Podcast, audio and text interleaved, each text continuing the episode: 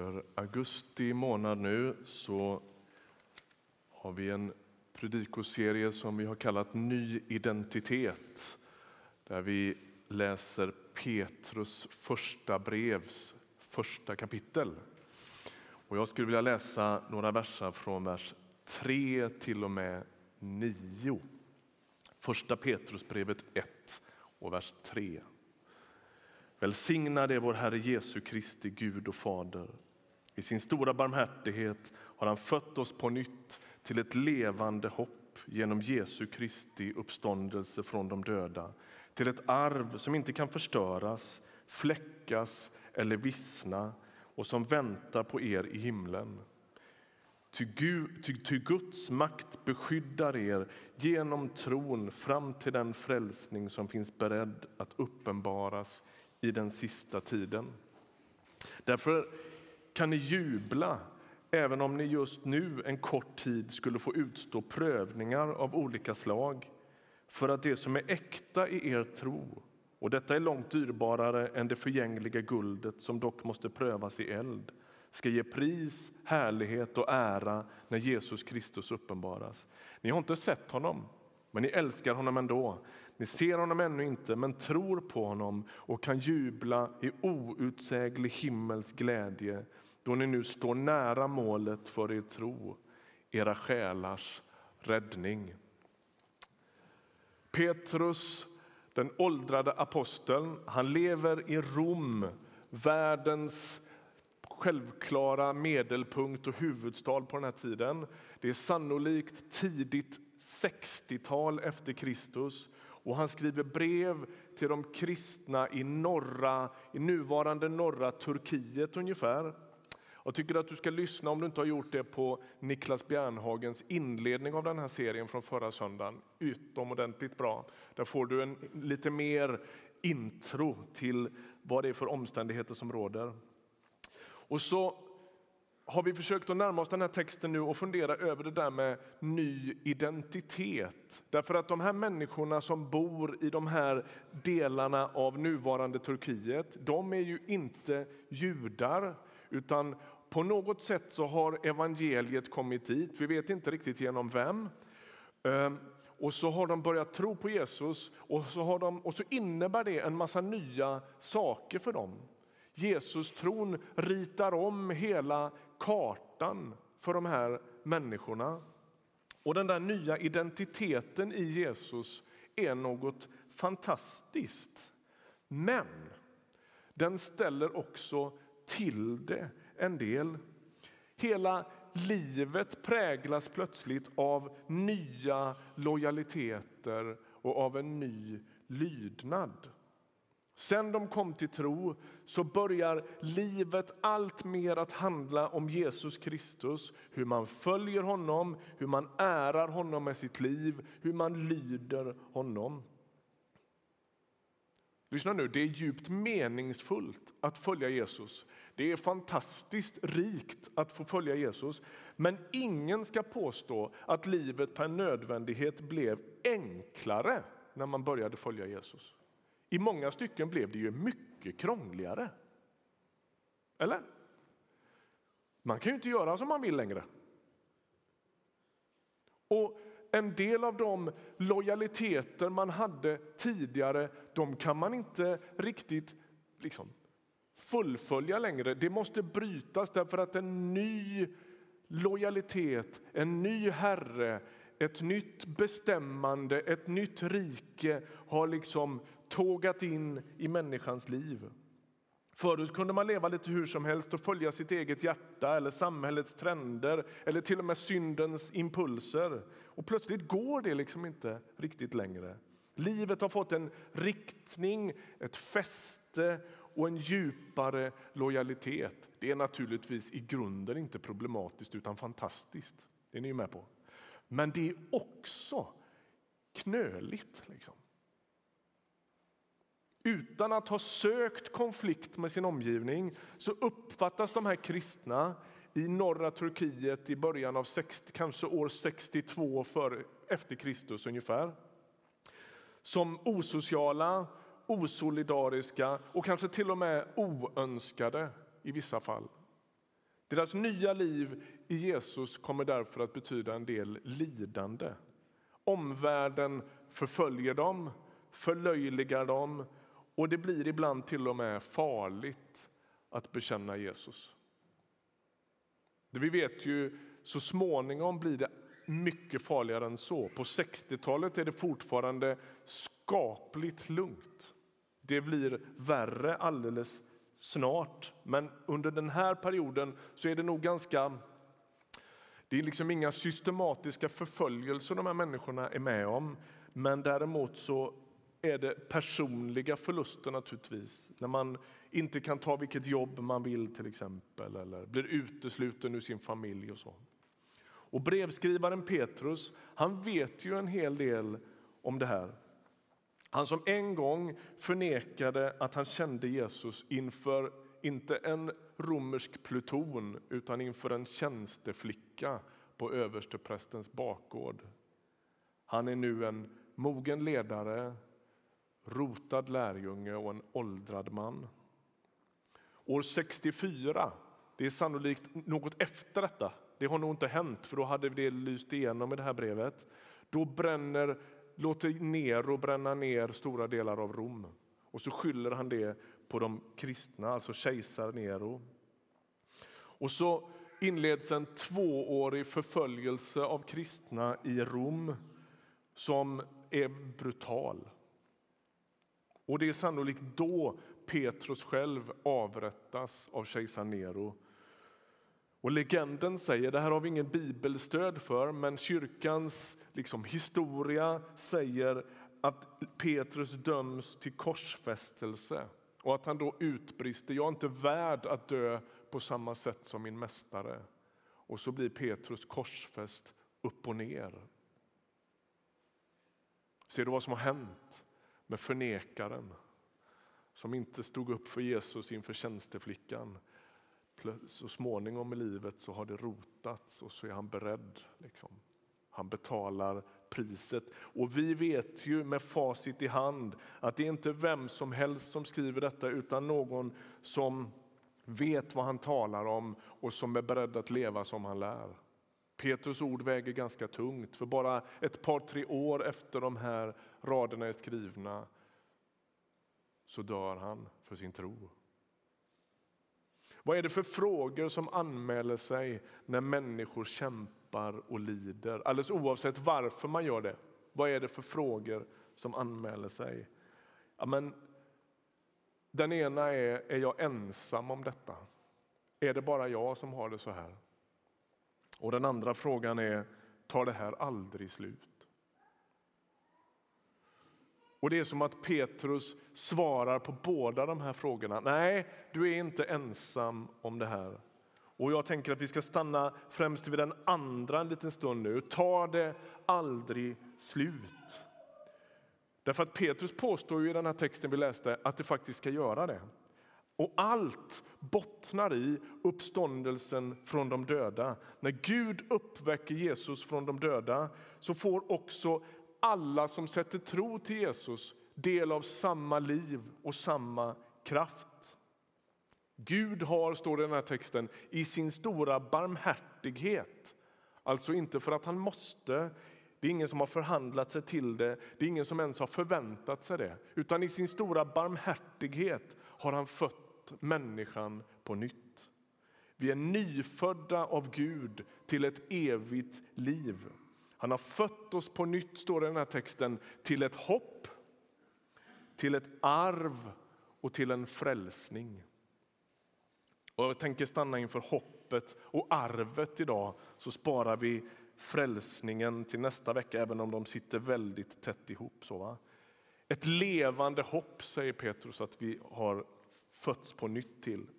För Petrus, lärjungen, så är naturligtvis hoppet för honom och för Israel och för världen helt knutet till Jesus från Nasaret. Så när Jesus dör på korset, då dör också hoppet. Och när Fadern mot alla odds uppväcker Jesus från de döda för att sätta honom på sin högra sida så att han en dag kan komma igen för att upprätta hela tillvaron. Då fick hoppet liv igen. Alltså för Petrus är det levande hoppet Jesus själv. Det är han som är hoppet. Men frågan är då, när Petrus ska försöka förklara det här då för lidande människor i Bitynien och eh, Galatien och Kappadokien och Pontos och allt vad de bor i för provinser. De lider för sin tro och han försöker beskriva för dem att det ändå till sist kommer att vara värt det. Häng i nu, därför att det kommer att vara värt det. Det är ju hans budskap här. Då säger han att Gud själv är välsignad Alltså lovad vare Gud, betyder det ungefär. Det är en, en judisk bönefras ehm, eh, um, som används i den judiska gudstjänsten. Välsignad vare Gud, vår fader. Och så, och så säger han att denne Gud, den välsignade Fadern, han har fött oss på nytt till ett arv.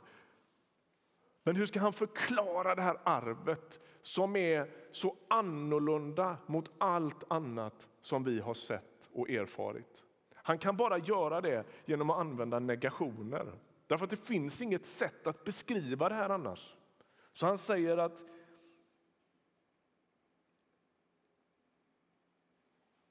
det ska inte förstöras, det ska inte fläckas och det ska inte vissna. Det är liksom enda chansen för honom att beskriva någonting för oss som är så märkta av otillräcklighet, förgängelse och begränsningar. Hur ska vi kunna förstå vad Gud har förberett som inte är märkt av förgängelse, otillräcklighet och begränsningar? Han måste använda en massa inte-ord. En massa negationer. Och det gör ju Uppenbarelseboken så småningom också. Det ska inte finnas någon död, det ska inte finnas någon sjukdom, det ska inte finnas ondska, mörker. Är ni med? Därför att det är liksom enda sättet för oss att riktigt förstå det. En del av de saker som märker våra liv, död, förluster, skilsmässor, mörker, sjukdom, åldrande, allt det där som vi sliter med hur ska vi kunna förstå en värld där det inte finns? Ja, men Bibeln liksom söker efter orden lite är det som. Och Petrus han säger arvet kan inte förstöras, inte fläckas och inte vissna. Och det är som att han drar sig till minnes vad han har hört när Jesus undervisar i bergspredikan. När, när Jesus pratar om att inte samla sina skatter där mal och mask förstör och där tjuvar bryter sig in och stjäl. Det liksom ekar lite samma grej. va? Och så säger Petrus att det där arvet, vi vet ju inte riktigt vad det är. Det är ju lite så här, eh, det, försvinner ju liksom i händerna på oss. Vi kan inte riktigt sätta fingret på hur det där arvet kommer att bli. Vi bara vet att det kommer att bli bättre än vi någonsin kunde tänka oss och att det är fritt ifrån allt det där som förgiftar våra liv nu. Och så säger han Arvet väntar på oss i himlen, eller det är bevarat åt oss i himlen, står det i någon översättning. Gud har makt att bevara det arvet obefläckat. Den Gud som uppväckte Jesus från döden bevarar både arvet och arvtagarna. Du som sitter i bänken och tänker hur ska man kunna hålla ett helt liv i tron på Jesus. Det är så många av våra vänner som inte har gjort det. Vet du, om du håller dig nära honom så har han makt att bevara dig. Det är svårt att lämna Jesus. Han är så enträgen i att försöka bevara oss. Man halkar inte ur av misstag. Gå inte runt och var rädd för det. Han har makt att bevara dig. Det är så mycket här i livet som är svårfångat och som är svårt, som är obeständigt. Alla som någon gång har köpt en bil vet ju något om värdeminskning. Bilen håller ju inte lika länge som lånet ens. Va? Hur ska man få ihop det? Eller besparingarna. värdet på alla möjliga saker vi har, eller hälsan, eller ungdomen, eller solbrännan. Det är så mycket som försvinner fort.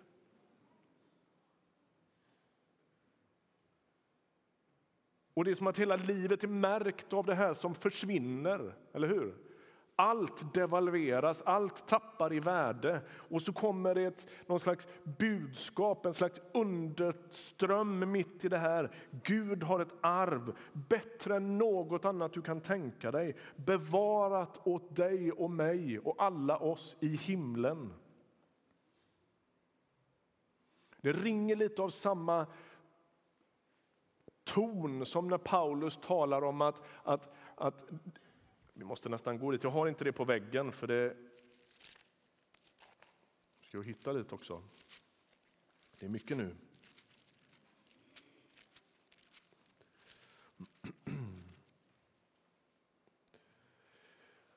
I Andra Korintierbrevets fjärde kapitel så säger han jag ger inte upp. Även om min yttre människa bryts ner förnyas min inre människa dag för dag. Mina kortvariga lidanden väger ju oändligt lätt mot den överväldigande, eviga härlighet de bereder åt mig som inte riktar blicken mot det synliga utan mot det osynliga.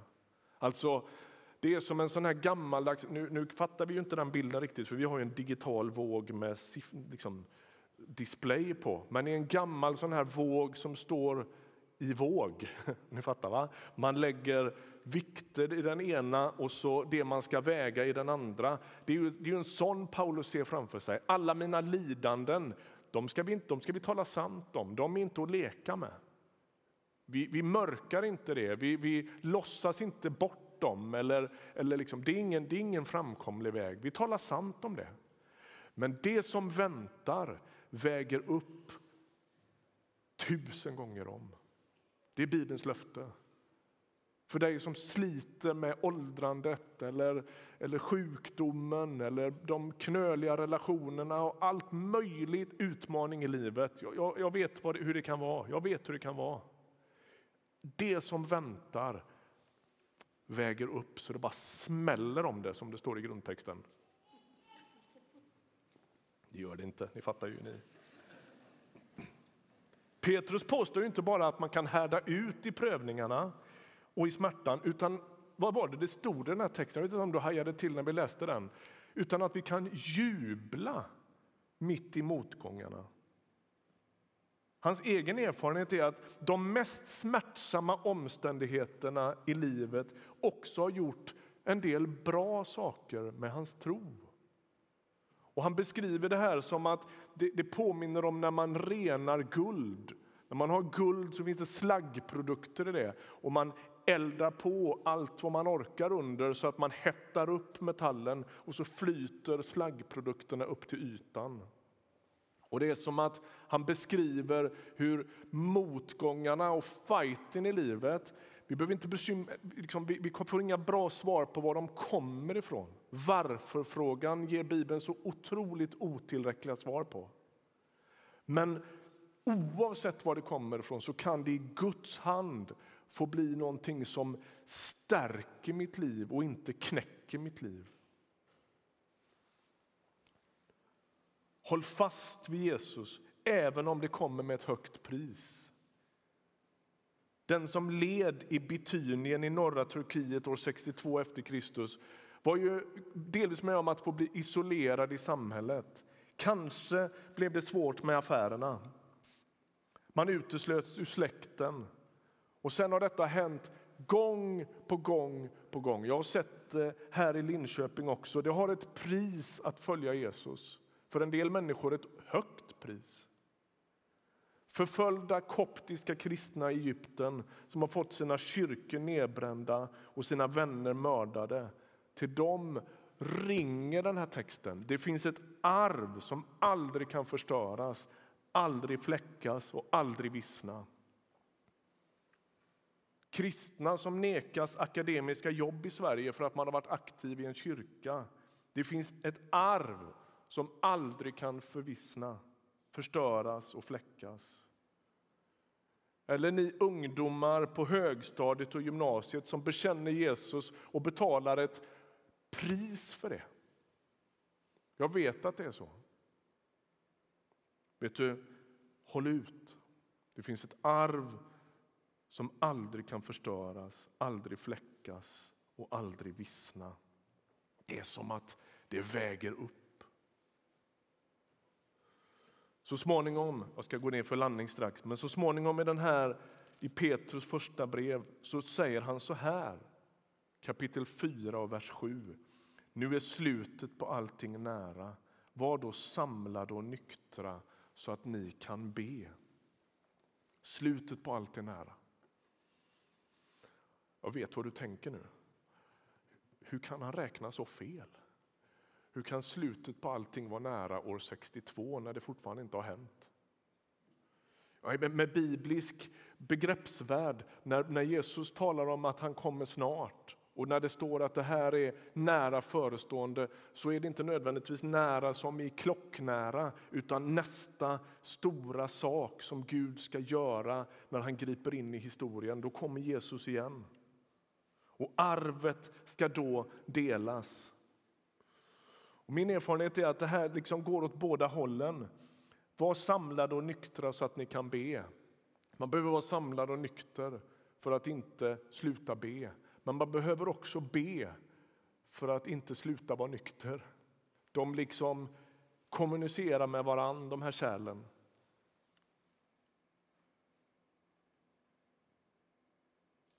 Det är som att vi är inne i förlängningen nu. Det är spagetti i benen och det är svårt att orka.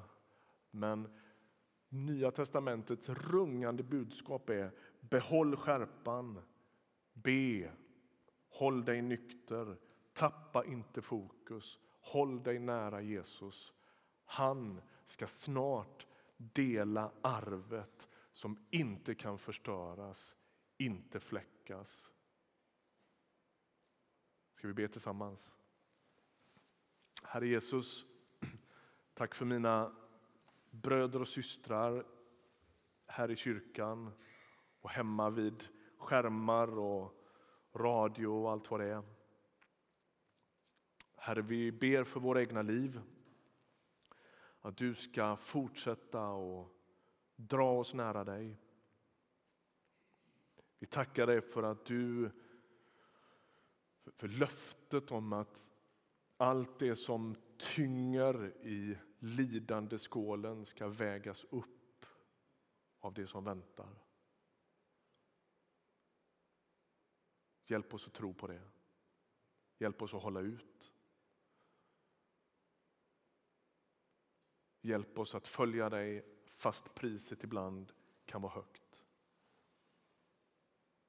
Hjälp oss att hålla oss alldeles nära dig. Tack för att vi får samlas till gudstjänst igen och liksom